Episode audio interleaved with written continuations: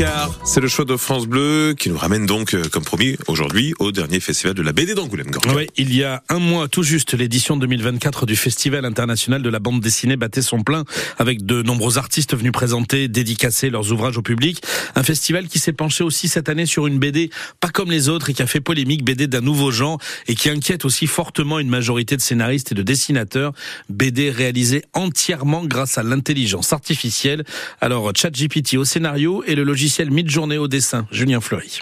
Thierry Murat aime les paradoxes. Technophobe assumé, ce dessinateur landais est aussi le premier auteur français de bande dessinée à oser publier un album dont les images ont été entièrement conçues par une IA. C'est certain, on va pas se voiler la face, il y a eu une hostilité euh, par rapport à ce livre dans le petit milieu de la bande dessinée. Oui. Ce livre, c'est Initial A, publié à compte d'auteur et pour cause, l'éditeur Delcourt a renoncé au dernier moment, c'était au printemps dernier, trop peur des réactions négatives. Ben, J'ai eu ce sentiment euh, d'un seul coup d'incarner... Euh, une espèce de figure euh, qui se voulait euh, défenseur de l'IA dans la BD. C'est un contresens total. Cartier et Murat l'assure, ce livre était une expérimentation à partir d'un scénario préexistant parlant de la fin de l'humanité. Et là, en 2022, ces outils de génération d'images artificielles déboulent.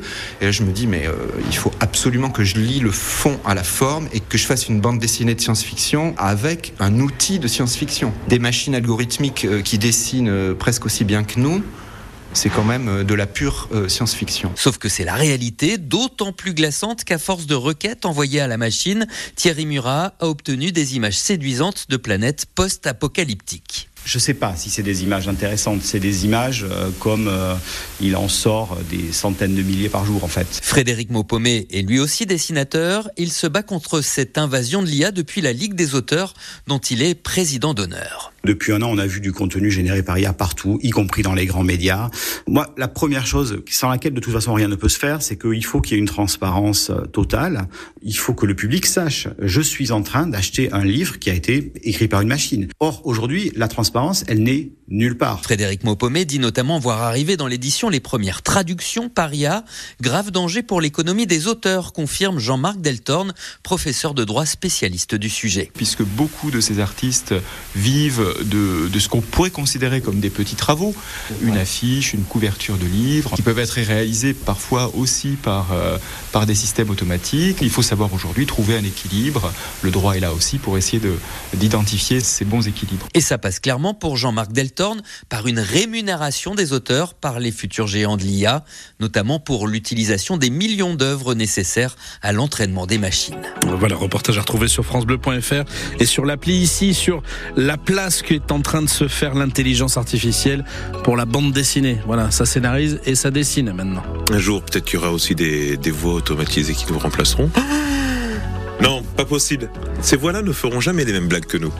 Mais non, oui, on pourrait pas mal jouer du piano. Euh, c'est ça. Ça serait trop bien fait. Ça serait trop faire des mauvais jeux de mots, tout ça, ça, ça, passe, ça serait pas possible. Exactement, cher ami. Tiens, puisque vous parlez des, des jeux du matin, euh, regardons un petit peu l'affiche cadeau, comme on dit, du, du jour. Euh, il y aura des billets à gagner à plusieurs reprises pour apprécier Madonna Niçoise. Elle passe à La Rochelle, Madonna Niçoise à l'espace en camp précisément, c'est pour ce 1er mars. Elle est d'ailleurs notre invitée également autour de 8h45, donc ne manquez pas nos, nos, jeux si vous souhaitez assister gratuitement à ces représentations de Madonna niçoise. On joue ensemble à 7h35 et 8h35. Et il y aura un petit peu de tout aujourd'hui, du slam et, et du piano euh, également pour vos oreilles, mon cher Gorka. Le rendez-vous est pris. Un petit tour de France Maintenant, plaisir, oui. rien à voir avec la bicyclette. C'est Claude ah. Capéo qui vient chanter maintenant sur France Belle Rochelle.